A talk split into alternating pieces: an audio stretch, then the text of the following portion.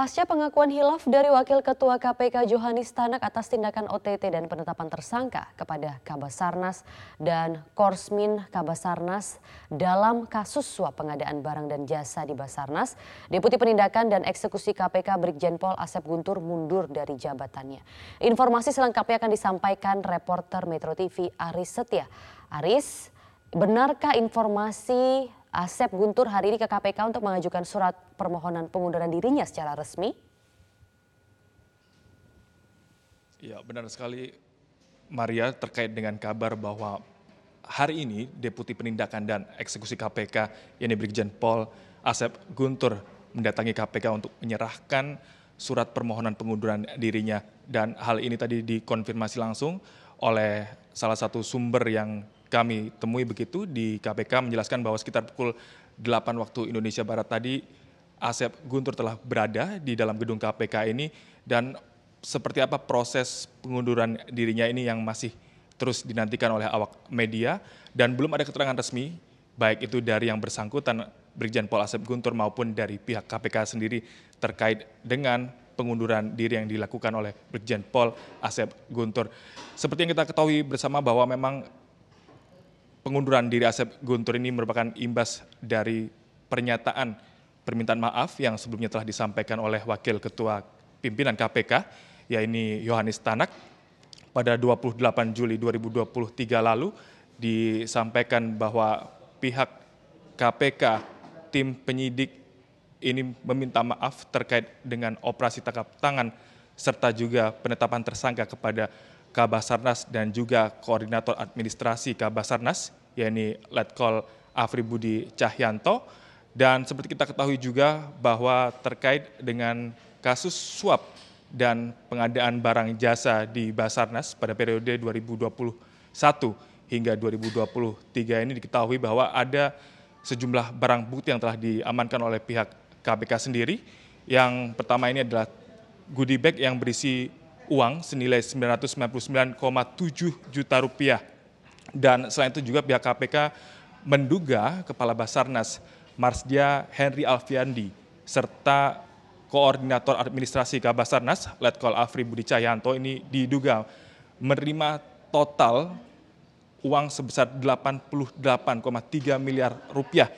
Uang ini merupakan fee dari pengadaan barang dan jasa di Basarnas pada periode 2021 hingga 2023. Dan selain itu juga dapat kami informasikan Maria imbas dari pengunduran diri Deputi Penindakan dan Eksekusi KPK Brigjen Pol Asep Guntur ini juga mendapat sejumlah dukungan dari khususnya para pegawai KPK yang informasinya memang akan menggelar aksi protes pada hari ini. Namun terkait dengan kebenaran informasi tersebut kami masih terus mencari tahu. Dan sampai dengan siang hari ini kami melihat kondisi di KPK juga masih kondusif, stabil. Hal ini bisa dilihat di belakang saya. Juga tidak terlihat adanya kerumunan kumpulan pegawai KPK yang akan melakukan aksi demo terkait dengan hal tersebut. Untuk sementara demikian, kembali ke Maria di studio. Pemirsa, hari ini merupakan hari ke-6 operasi penyelamatan delapan pekerja tambang ilegal di Banyumas. Menjelang hari-hari akhir selesainya pencarian ini, sudah sejauh mana sebenarnya update dari proses pencarian? Bagaimana jika proses harus dihentikan dan apakah kejadian ini bisa kembali terulang? Kita akan simak sejumlah analisanya dalam infografis berikut ini pemirsa. Jadi sudah enam hari terjebak di tambang emas Banyumas.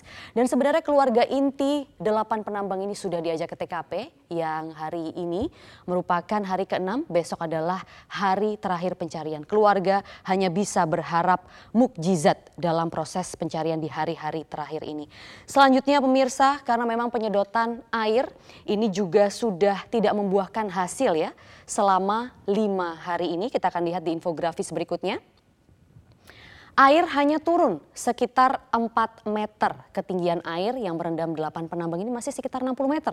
Tapi ternyata informasi terbaru hari ini pemirsa, air kembali naik 2 meter. Dan juga yang menyebabkan ini semakin menantang, penyedotan ini ternyata membuat kondisi air keruh sehingga menyulitkan kamera pelacak memantau kondisi di dalam lubang. Kemudian di infografis berikutnya kita juga akan menampilkan bahwa sebenarnya operasi SAR ini sesuai dengan standar operasi penyelamatan yang ada di dalam PK nomor 5 tahun 2012 tentang penyelamatan SAR ini hanya berlangsung selama tujuh hari.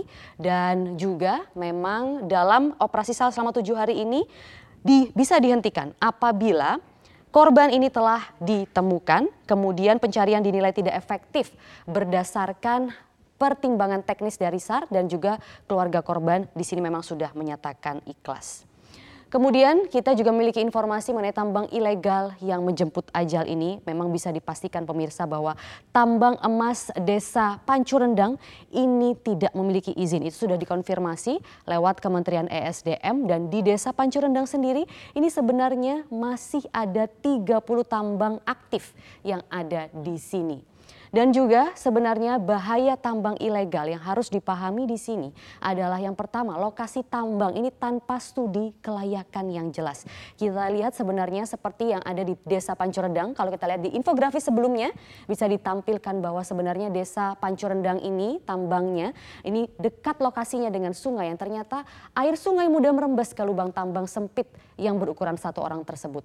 Dan juga prosedur keselamatan ini tidak ada karena memang ada beberapa penambang yang mengaku hanya mengenakan helm dan juga alat keamanan seadanya atau bahkan yang hanya yang mengaku juga penambang hanya mengenakan kaos oblong, tidak ada standar keamanan yang jelas dan juga yang terakhir tidak ada perusahaan tambang resmi yang bertanggung jawab jika ada kecelakaan seperti yang terjadi kali ini. Memang hanya ada pembagian hasil pemirsa yaitu 20% adalah pemilik modal, 20% adalah uh, pemilik lahan dan juga 60% persen baru didapatkan oleh pekerja tambang. Artinya tidak ada institusi atau wadah yang jelas di sini. Kemudian selanjutnya kita akan menampilkan bahwa Pemkap Banyumas ini apakah abai terhadap tambang-tambang ilegal yang ada di desa Pancurendang. Kita akan lihat karena memang masih ada 30 tambang ilegal di Pancurendang yang masih aktif sejak tahun 2014 di sini. Kemudian tambang ilegal juga ada di kecamatan lain sebenarnya di Banyumas yaitu di Kecamatan Gumelar. Kecelakaan tambang ilegal di Banyumas juga sudah terjadi berulang kali. Ini bukan yang pertama kali terjadi dan banyak kecelakaan yang juga menelan nyawa di sini. Setelah kejadian di Pancurendang, Bupati Banyumas baru akan bertindak, akan menutup tambang emas ilegal. Dan juga Wakil Bupati ini bahkan menjanjikan akan memberikan pelatihan di sektor lain seperti sektor pertanian dan juga sektor industri. Pemirsa, kita ingat tujuh bulan lalu Sultan Rifat Al-Fatih menjadi korban naas kabel optik optik yang menjuntai di Jalan Antasari, Jakarta Selatan. Berikut informasi selengkapnya untuk Anda.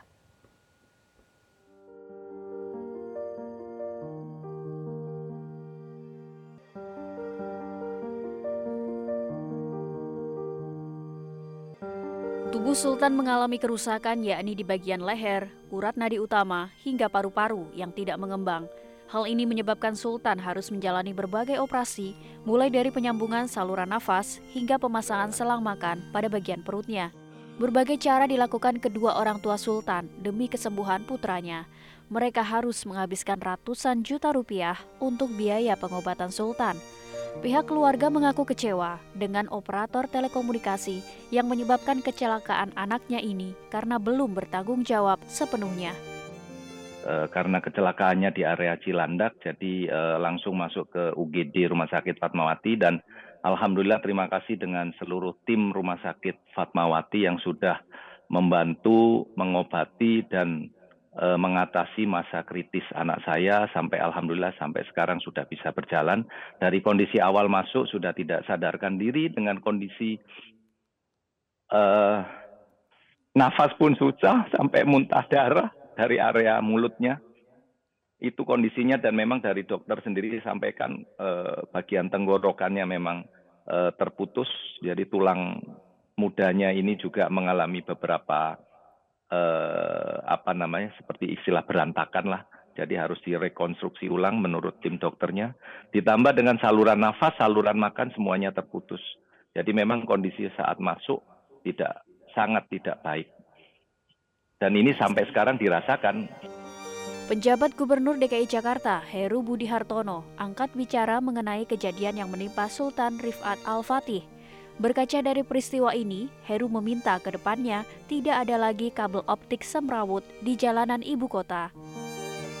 Heru menuturkan perapihan kabel fiber optik sudah menjadi targetnya sejak mengemban tugas sebagai penjabat gubernur DKI Jakarta.